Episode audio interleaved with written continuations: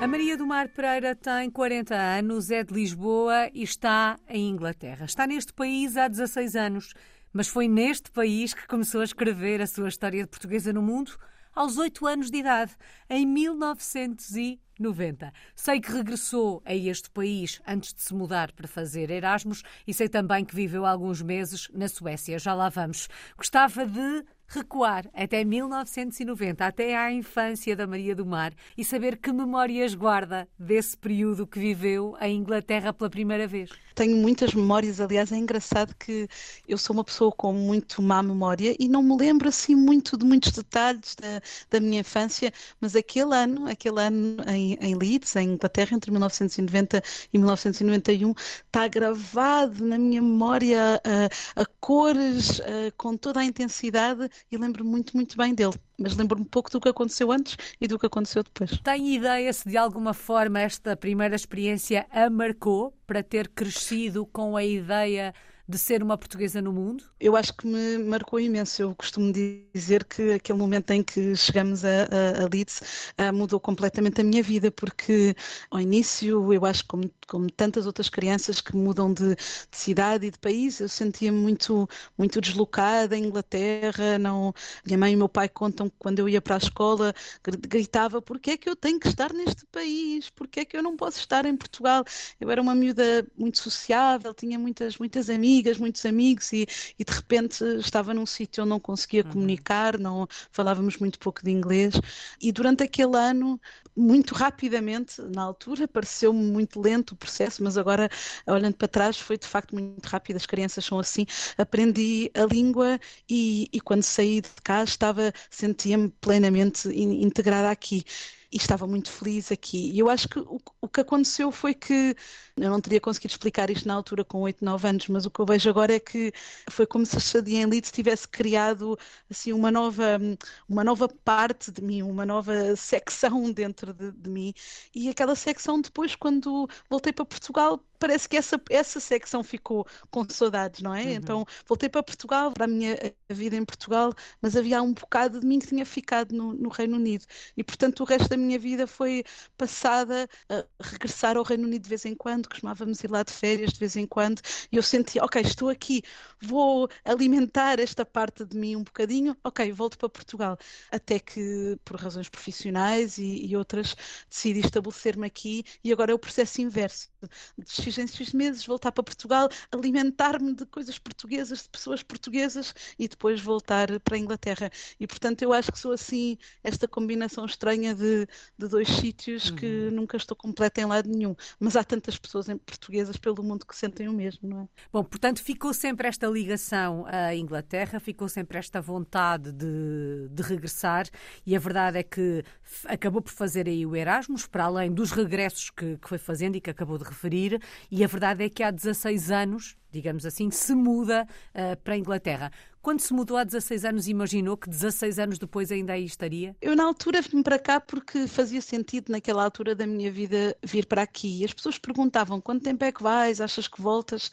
E eu não, nunca pensava assim muito para a frente. Pensava, onde é que me faz sentido estar agora? Eu, na altura, tinha acabado a minha formação em Sociologia, em Lisboa, e queria muito continuar essa formação, fazer doutoramento, fazer carreira académica, e interessava muito trabalhar as questões de género, de feminismo, que em Portugal não estavam ainda tão trabalhadas e não havia tanta formação nessa área e tanto emprego nessa área. Uhum. E, portanto, sabia que para poder fazer essa formação tinha que ir para o Reino Unido e teria que ir certamente com os quatro anos que demora fazer um doutoramento.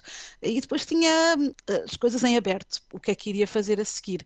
Mas fui ficando, fui-me habituando, eh, encontrei um companheiro britânico, uhum. fui tendo um emprego e depois outro emprego e agora tenho um emprego permanente, tenho crianças, tenho uma casa e, portanto, gradualmente fui criando raízes aqui, mas quando vim para aqui não sabia o que é que ia ser de mim foi a vida a acontecer. Maria do Mar, e de alguma, de alguma forma, um, até porque foi regressando à Inglaterra uh, depois daquela primeira experiência aos oito anos, a mudança foi fácil voltar a viver neste país foi, foi natural ou foi um recomeçar do zero? Desta vez era diferente, era preciso fazer um processo de adaptação? Ou sente que este processo de adaptação foi facilitado pela relação que tinha com, com este país? Como é que foi? É, é engraçado que sim, o processo de adaptação foi, foi facilitado por essa relação que eu já tinha, mas a relação que eu tinha era uma relação de criança, não é? De, uhum. tinha, uh, tinha vivido cá, mas tinha, era pequenina, porque quando, portanto, quando eu voltei de Erasmus, por exemplo, já, já estava nos meus 20 e tal anos, uh, e lembro-me que cheguei à Inglaterra e eu a língua era familiar, o contexto era familiar, mas, mas não me parecia a mesma coisa, não parecia que estava em casa. Lembro-me de fenar para, para casa, para Portugal, a chorar, muito triste. Ah, eu pensei que chegava aqui e me ia sentir adaptada e, e afinal não me estou a conseguir adaptar. E nessa altura, foi nos primeiros dias em que estive aqui, estava numa residência de estudantes no campus da universidade, e era um campus assim um bocadinho no meio do nada, no meio do campo, e eu sentia-me assim muito alienada. E a certa altura acabam os primeiros dias de aulas nesse campus e chega ao fim de semana. E no fim de semana eu decidi ir ao centro da, da cidade mais próxima e saio do autocarro. Lembro-me perfeitamente. E o, autocarro, a, a, paragem do autocarro era à frente de uma grande loja que existia na altura, ainda existe em muitos sítios, W.H. Smith, que era uma loja que nós frequentávamos muito quando eu tinha oito anos. E eu lembro-me daquele momento de sair do autocarro, ver a, a, o, o, símbolo daquela loja ao lado de um Boots, umas farmácias cá, cá em Inglaterra, ver aquela aquelas lojas, entrar e ver e, e, encontrar os chocolates que eu comia em criança e de repente, apesar de eu já não ser criança, foi o, o encontrar a, aqueles espaços da minha infância, uhum. aquelas comidas da minha infância que me fez pensar que tinha chegado a casa. E lembro-me, agora até me comova a, a lembrar desse momento, mas lembro-me que telefonei para casa nesse dia e disse: já está tudo bem afinal, afinal estou em casa. E, e, desde aí nunca voltei a ter, quer dizer, posso ter saudades das pessoas em uhum. Portugal, mas nunca voltei a sentir que, que, que, que não estava em casa. E é, e é engraçado que uh, uh, agora, como digo, como, como vi-me agora, vieram umas lágrimas aos olhos, e, e é engraçado que eu estou habituada a comover-me quando falo da casa que é em Portugal, mas não me costumo comover a falar da casa que é em Inglaterra, porque como estou aqui, não, não tenho tantas saudades, mas realmente agora a contar esse momento de, eh, de alguns anos uhum. atrás, foi uma memória muito forte, portanto, claramente marcou-me muito. Neste regresso à, Inglaterra, um, olhava uh, para o país, para os hábitos, para os costumes com outros olhos, já não com os de, de criança, que, que, chegou aí aos, 8 anos.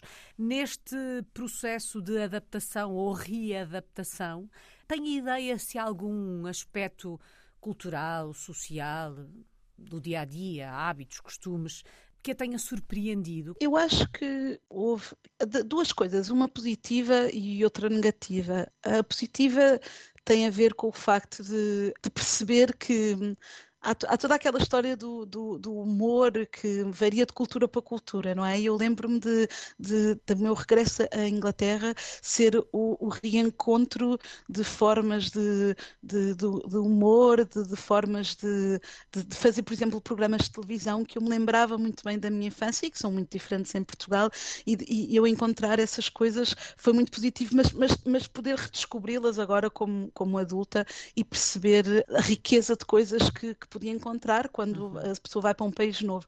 Mas também um lado muito negativo, que quando vivia em Inglaterra em criança, o contexto político e social era muito diferente daquele que eu venho a encontrar uh, quando chego cá como adulta. É um país que, como sabemos, tem tido nos últimos anos um, um grande crescimento de, de, posturas e tendências mais racistas, mais xenofóbicas, mais, mais uh, resistentes à imigração e aos imigrantes, e portanto eu lembro-me em criança sentir-me muito muito bem acolhida, sentir que estava num espaço muito, muito multicultural.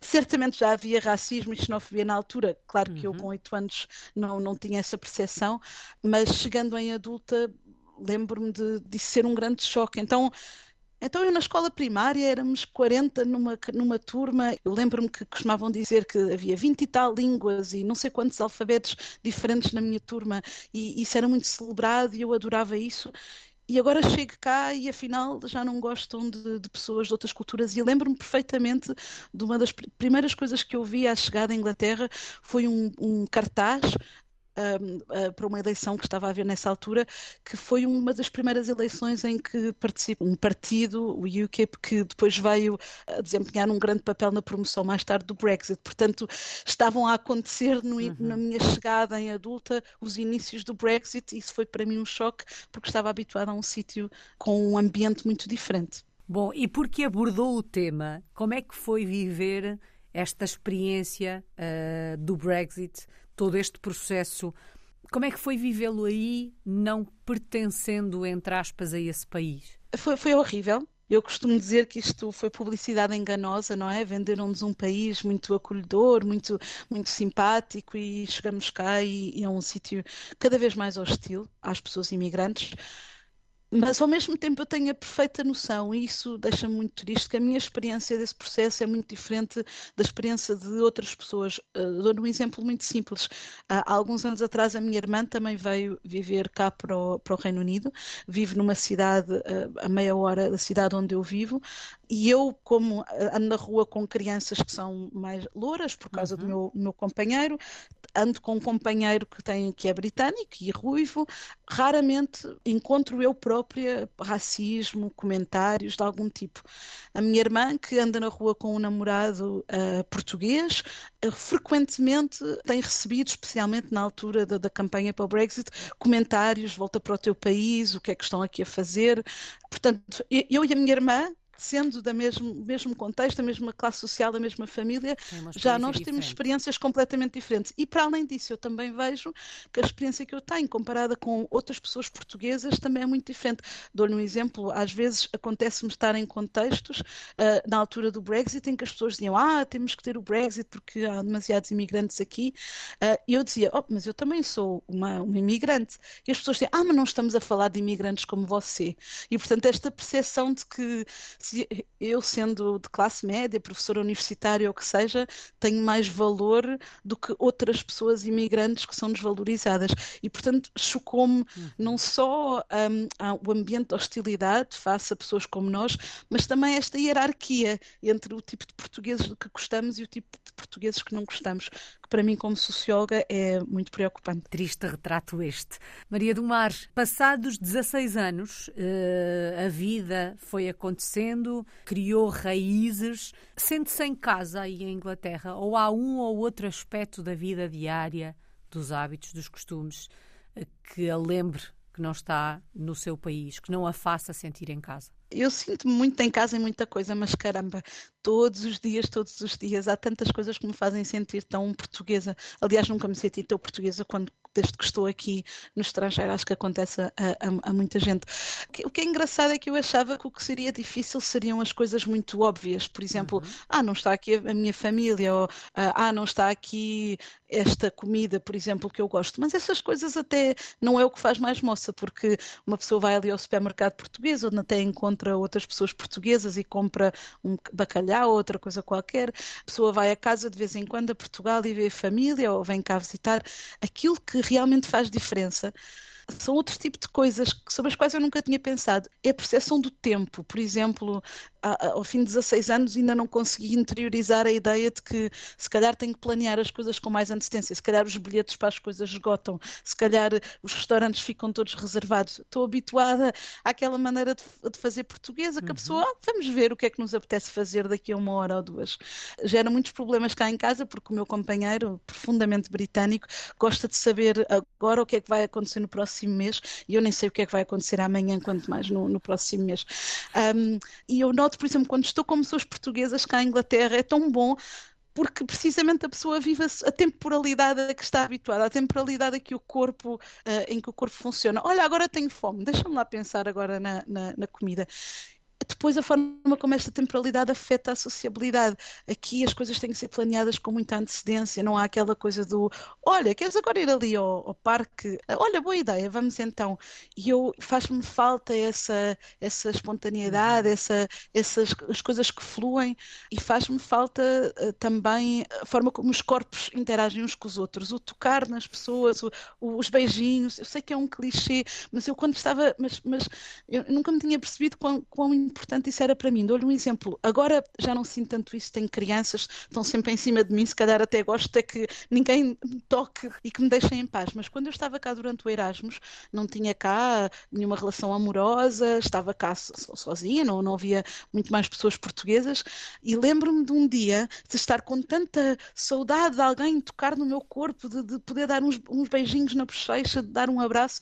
Lembro-me que estava no autocarro e alguém tocou nas minhas costas para me afastar para poder passar, coisa que não acontece muito cá em Inglaterra, uhum. mas aconteceu naquele momento e as minhas costas até foi como se tivesse um, um, um choque elétrico, um, um, quentinho nas costas, aquele, ah, alguém tocou em mim finalmente. E, portanto, essas coisas fazem muita falta em Portugal, essa, esse contacto físico, esse, esse calor, e, portanto, é uma das coisas que mais me custa. Já vamos falar dessas saudades. A Maria do Mar há pouco dizia que, uh, nesta vida que foi acontecendo, uh, para além do companheiro britânico, a família cresceu, tem filhos que estão a crescer aí em Inglaterra. Filhos de mãe portuguesa, pai britânico.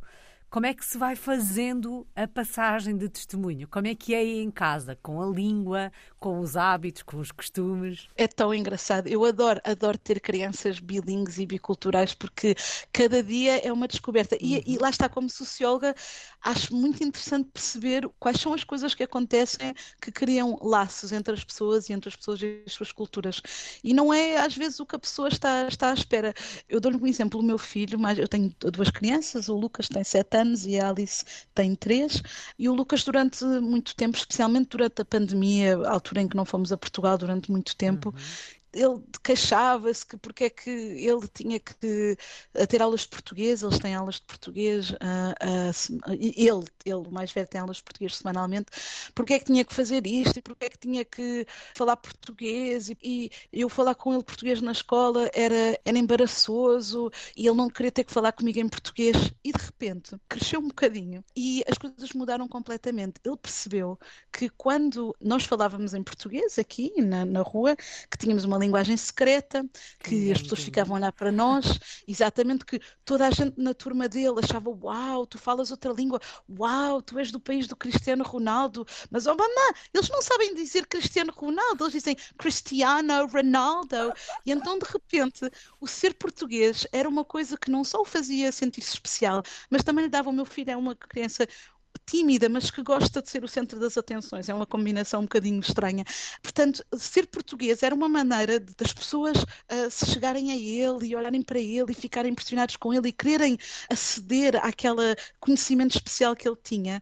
E ele começou a adorar. E agora só me, só me deixa falar com ele em português e passa a vida, vai andando por aí dizendo: uh, diz lá o, nome de um jogador de futebol que tu conheces. E as pessoas dizem Cristiano Ronaldo. E ele: não, não é assim. É Cristiano Cristiano Ronaldo e adora corrigir as pessoas e, e partilhar factos de Portugal. E, e dizia-me ontem, precisamente, ai mamãe, eu sinto-me tão português. E é engraçado porque ele às vezes uh, falamos muito, lá está por ser socióloga, uhum. das diferenças culturais entre os dois países. Ele, eu digo olha, repara que as pessoas em Portugal tratam as crianças desta maneira, por estas razões sociais e históricas, mas as crianças, no, as pessoas no Reino Unido tratam as crianças desta outra maneira. E ele muitas vezes diz-me, ah, eu gosto dessa maneira portuguesa eu realmente sou muito português. E, portanto, ele às vezes vai dizendo, até, às vezes até de uma maneira um bocadinho uh, ridícula, diz: Ah, mamã, eu, eu não fiz os trabalhos de casa, eu, eu atrasei, porque eu sou português, não é? Por isso eu faço tudo atrasado. Às vezes até usa o ser português como desculpa para as coisas, mas ele acha muito, muito engraçada essa, esta ideia de, de ter lados dele que são portugueses e lados uhum. deles que, que, são ingleses e como é que as coisas se combinam. E eu reparo, isto para mim foi um, uma das descobertas mais engraçadas, que ele ele tem uma personalidade diferente nas duas línguas. E isto também nos aponta muito as, as diferenças entre as línguas e, e os efeitos que elas têm nas pessoas. Ele, em inglês, a maneira como ele fala, o tom de voz, as coisas que ele diz são assim um bocado mais, um bocadinho mais lamurientas. Uhum. Então, eu vou falar em inglês, ele diz oh, I don't really want to do this. Uh, e, e, e, tem assim, tem um bocadinho, como se diz em Inglaterra, feel sorry for himself. Uhum. Tem assim uhum. pena de si próprio, está sempre assim um bocado. Em português, uh, tem uma personalidade muito diferente, é assim muito mais. Olha lá, tu não faças isso, e não sei o quê, eu não estou para aturar não sei o que mais. Então é assim muito mais um, é mais guerrido. expansivo em português. Mais Portanto, expansivo, exatamente. Seja, conseguimos encontrar nele as características do Exato, inglês Aquela do desenrasca, do, do uhum. sim, exatamente. E, e nota-se isso na relação com as avós, com a avó uh, britânica. Ele disse, ah, avó, eu não quero fazer isto. E a avó dele disse, ai, coitadinho do Lucas. Isto é a avó britânica. E com, com a família portuguesa, avós, avô, tudo, é assim, ah, avô, tu não pensas que eu agora vou fazer isso, não me mandas fazer isso. E depois o, a, a avó, os, os avós, os primos em Portugal, ah lá, já a formiga tem catarro? E ele, pois tem, não sei o quê. Portanto, há, um, há muito mais um, um, de igual para igual. E isto eu uhum. acho que traduz a diferença cultural Uau. entre os dois países, onde a Inglaterra, as crianças estão separadas do, um bocado do resto da sociedade, não, não frequentam os mesmos espaços e, e são, assim, seres mais vulneráveis temos de proteger. E a maneira portuguesa de as crianças vão para todo lado, fazem tudo e vamos lá e já a formiga tem catarro. E, e é muito engraçado ver o efeito que isso tem na personalidade de uma criança. E podemos comparar porque é a mesma criança, com dois lados diferentes. Que belo retrato, Maria do Mar. Neste caso consegue perceber já muito bem estas diferenças porque o Lucas é um bocadinho maior. Um, no caso da Alice é mais pequenina, mas provavelmente vai fazer um caminho semelhante. Sim, sim, e, já se vê uh, quando, quando ela ainda é tão pequenina e, e, o português dela ficou muito mais, muito menos desenvolvido do que o Lucas, porque basicamente a Alice passou grande parte da sua vida em contexto de pandemia. Uhum portanto teve muito menos exposição a Portugal e à família portuguesa, está agora a compensar isso, mas ela, uh, quando lhe perguntam em português como é que te chamas, ela diz Alice, e quando lhe perguntam What's your name, ela diz Alice, portanto ela própria já percebeu Uau. que o nome tem versões diferentes, e o que eu acho piada ver, tanto no Lucas como na Alice, é quais são as palavras que eles escolhem dizer em cada língua, quais são as expressões idiomáticas que, por exemplo, numa frase em inglês, de repente saem em português. E, e eu acho engraçado ver como é que eu acho que para nós imigrantes, eh, quando, quando uma criança às vezes diz uma expressão numa, na, na, na língua uh, do país, de onde, de, de, neste caso Portugal, a pessoa consegue ver, ah, olha, isso é o que a tua avó te disse este, este verão, ou isto é o que o, que o teu primo, aquela expressão que o teu primo costuma usar. E eu acho que isso também acontece nas crianças que estão em Portugal, como é óbvio, mas como tem influências de muitos sítios diferentes, é difícil dizer, é da televisão, é da escola, é da família, mas aqui dá para traçar essa genealogia tão, tão simpática entre as pessoas que ficam lá em Portugal e com quem eles passam tempo nas uhum. férias e os, as pequenas expressões, entoações que eles trazem para a Inglaterra e continuam a utilizar ao longo do tempo. Isso para mim é uma coisa muito bonita. Maria do Mar, vamos olhar para o lado profissional. Já percebemos que estudou Sociologia, uh, imagino que trabalhe nesta, nesta área, porque falou deste aspecto várias vezes. Que projeto é que tem em mãos? O que é que faz por aí? Eu sou uh, investigadora em Sociologia, mais especificamente na, na, área que nós chamamos de estudos de género. Portanto, interessa-me perceber como é que as sociedades pensam sobre aquilo que são as ideias que as sociedades têm sobre o que é que, como é que os homens se devem comportar comportar, como é que as mulheres devem comportar, se, é se só podem existir homens e mulheres ou se poderá haver outras identidades de género e depois como é que estas ideias são reproduzidas socialmente ou às vezes transformadas através dos, do, dos de movimentos sociais, de, da educação dentro das famílias. E eu comecei a fazer esta investigação em Portugal, escrevi um livro sobre hum, a forma como jovens eh, de 14 anos numa escola em Lisboa eh, pensavam sobre género e sexualidade e como é que os seus estereótipos afetavam a sua vida no recreio. E depois vim para a Inglaterra, começar a fazer o doutoramento, mas apesar de ter feito o doutoramento aqui em Inglaterra, o meu doutoramento foi sobre Portugal. E na altura voltei para Portugal há algum tempo para observar estas desigualdades de género nas universidades. Que tipo de, de discriminações existem nas universidades? Como é que, num contexto como é o universitário, em que pensamos que uh, tudo o que acontece é científico e racional, eu consigo demonstrar como outras pessoas também já, já fizeram, que existe muita discriminação, muito estereótipo que afeta as aulas que são dadas, a forma como as pessoas são tratadas, a, a sua progressão na carreira, os, os cursos que, que, decidem escolher fazer. E escrevi um livro sobre isso. Neste momento uh, estou a acabar esse, esse projeto, a escrever umas, alguns últimos artigos sobre esses problemas de, das desigualdades de género na academia em Portugal e estou uh, também a fazer um outro projeto com colegas em Portugal, em que vamos fazer uma, uma banda desenhada para jovens a falar sobre estes temas, porque é são temas que interessam muito agora às pessoas em Portugal. E, portanto, estou a tentar, apesar de estar em Inglaterra, continuar com um pé nos debates em Portugal, uhum. continuar com um pé nas conversas que acontecem em Portugal, para poder ir uh, contribuindo também para o que acontece ali, apesar de já não estar a trabalhar em nenhuma universidade portuguesa. E neste aspecto destas questões do género, há muitas diferenças na abordagem entre Portugal e Inglaterra? Muitas, muitas. E aí também lá está, coisas que surpreendem. Eu, eu lembro-me quando vim para, para a Inglaterra, as pessoas diziam: Ah, pois, tu vens de um país católico, onde não houve tanto feminismo, as coisas estão mais atrasadas.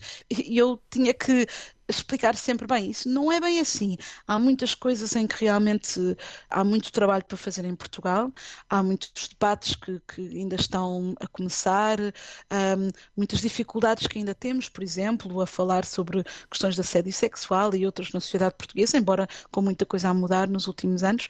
Um, mas há outras coisas em que Portugal está de facto à frente, se quisermos utilizar essa linguagem, do, do Reino Unido. Um exemplo muito simples: em, em Portugal, por sermos um país mais pobre, há muito tempo, desde sempre, que as mulheres trabalham, porque é preciso toda a gente estar a trabalhar num país pobre, e portanto noto uh, em Portugal uma muito maior abertura e flexibilidade e, e vistas muito mais uh, abertas e no que diz respeito ao, à carreira das mulheres mulheres, à maneira como as mulheres e os homens podem conjugar a sua vida profissional com a sua vida familiar.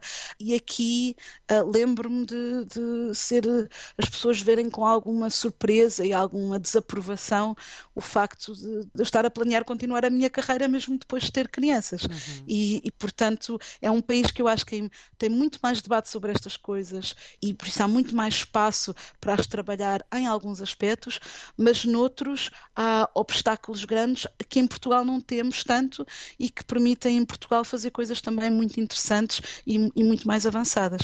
Portanto, os dois países têm os seus problemas e também as suas lições que, que nos podem ensinar. Maria do Mar, se a fôssemos visitar a uh, Coventry, onde é que nos levava? Que, que, cidade é esta? Ui, Coventry é uma cidade uh, que as pessoas não, não, não conhecem muito bem, não é uma cidade relativamente pequena, 400 e tal mil habitantes, penso, que eu não, não escolhi de facto vir para aqui. Eu, eu vim para aqui porque a universidade onde trabalho é aqui e, e portanto interessava-me esta universidade que tem que faz trabalho muito interessante na área de género e como esta universidade é em Coventry, depois uhum aqui vivo eu em Coventry, mas não escolhi esta cidade por si mesma.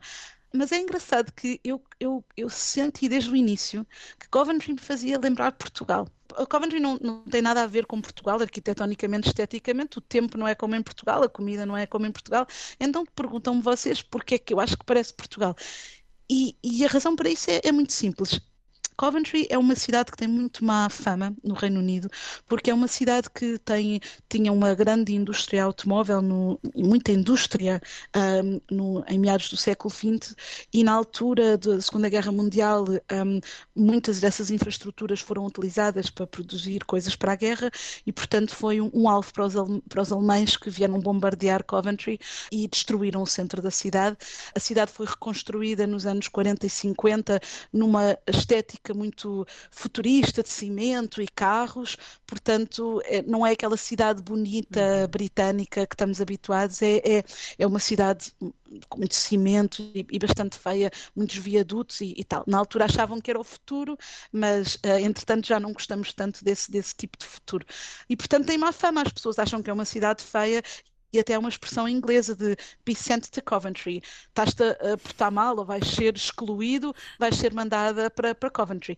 E, portanto, as pessoas em, em, em Coventry têm esta percepção de um sítio que passou por grandes dificuldades no século XX, que passou por, por, por violência, por destruição, de uma forma que outras partes do Reino Unido não, não passaram, um, e que ca carrega esta, esta sensação de um tempo difícil que foi ultrapassado e também que, que, que, que, como é uma cidade que não interessa às pessoas, quando alguém chega a Coventry, há esta ideia de, esta reação de uau, vieste para Coventry, que bom, junta-te a nós, que fixe, deves ser uma pessoa simpática de ter vindo aqui para este cantinho.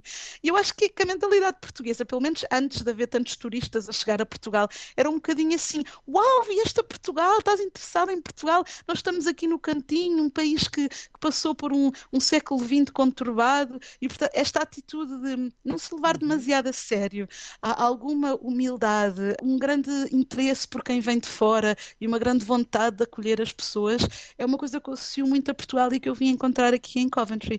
E, portanto, gosto muito de viver aqui. Há alguma uma, uma comunidade portuguesa cada vez maior. Aliás, comecei com uma, com uma amiga a organizar encontros de famílias que falam português aqui em Coventry. Temos o nosso segundo encontro este fim de semana e estamos a tentar dinamizar a comunidade portuguesa por aqui. Eu fiquei com vontade de conhecer, tenho que confessar. Quando olha para o futuro, é por aí que se vê com a sua família? Sim, é, eu gosto muito de trabalhar na minha universidade e lá está, à medida que crio aqui raízes, não só na vida britânica, mas também na comunidade portuguesa, onde vou tendo abraços e beijinhos e, e encontros espontâneos, cada vez mais sinto que pertenço aqui. Mas certamente de X em X meses a ir a Portugal para ter o meu banho de Portugal, assim, estar a mergulhar em tudo o que é a vida portuguesa para depois conseguir aguentar mais uns meses em Inglaterra outra vez. O chamado carregar baterias. Exato. O que é que tem aprendido com esta experiência, um, que no seu caso não é só viver uh, num outro país, um, tem uma família um, em que há esta há a presença portuguesa, mas a presença britânica também de forma muito, muito marcante. Um, o que é que se aprende com uma experiência como, como esta, Maria do Mar? Como socióloga, aprendo a forma como a cultura, não é? A língua, estas coisas assim difusas e dispersas, estão interiorizadas no corpo das pessoas, na, na, na, forma como queremos tocar nos corpos das outras pessoas, na forma como falamos. Se falamos assim, um bocado a rabujar, ou se falamos assim, assim um bocado com, com a formiga que tem catarro. Com a mão na cintura. Com, exatamente, com a mão na cintura, exatamente. Uh, aprendi isso, não é? Uma, uma, ideia que eu já tinha em termos mais teóricos, vai, intelectuais, mas sentir na pele esta, esta coisa de, olha, estas formas como o meu corpo é português e a minha maneira de falar e os meus filhos têm este elementos da cultura portuguesa. Como pessoa, tenho aprendido que isto parece um clichê, isto é um bocadinho enjoativo, se calhar, este, este tipo de resposta tão, tão clichê, mas a, a, a, o compreender aquilo que são as coisas realmente importantes na, na, na vida. Eu acho que é muito fácil a pessoa, e isto aconteceu em muitas fases da minha vida, entrar naquele piloto automático de ah, é preciso trabalhar e há estes prazos e a pessoa está ali ocupada.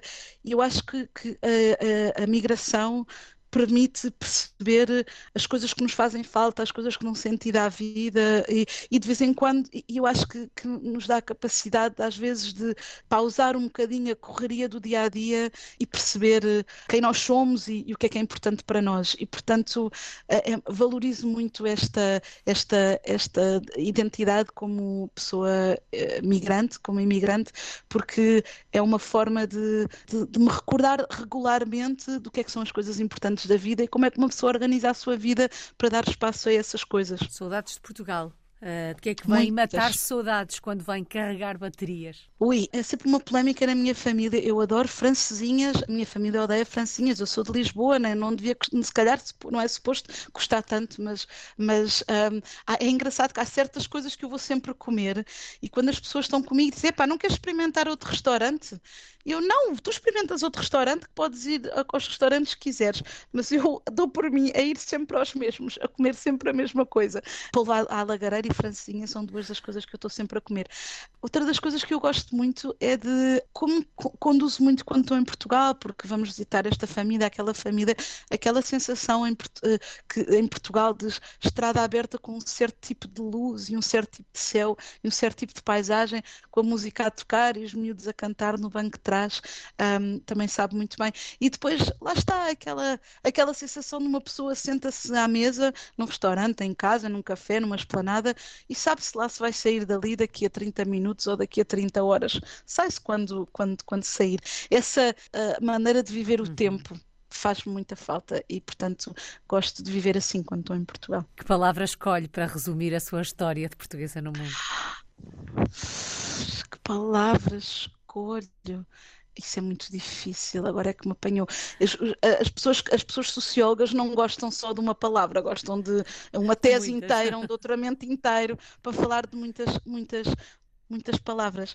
Se calhar são duas palavras, uhum. mas, mas se me permite, vá, duas palavras, assim, os olhos, olhos, três palavras, olhos muito abertos, porque, porque eu sinto que quando estou em Portugal estou assim com os olhos muito abertos a tentar captar tudo e depois quando estou aqui, agora já não, que já vivo aqui há muitos anos, mas ao início esta sensação de uau, olha para isto, uau, olha para aquilo, portanto, curiosidade, vá, esta, esta e a vontade de, de, de sorver as experiências todas e de, e de como uma esponja captar tudo, tanto de um país como de outro. Uh, afinal, não foi só uma palavra, nem sequer duas, peço desculpa. Mas foi resumindo, e na verdade a curiosidade é uma palavra que resume bem o quanto ela é importante num, numa experiência como, como esta. Muito obrigada. Maria do Mar Pereira está em Coventry, em Inglaterra. É uma portuguesa no mundo desde 1990.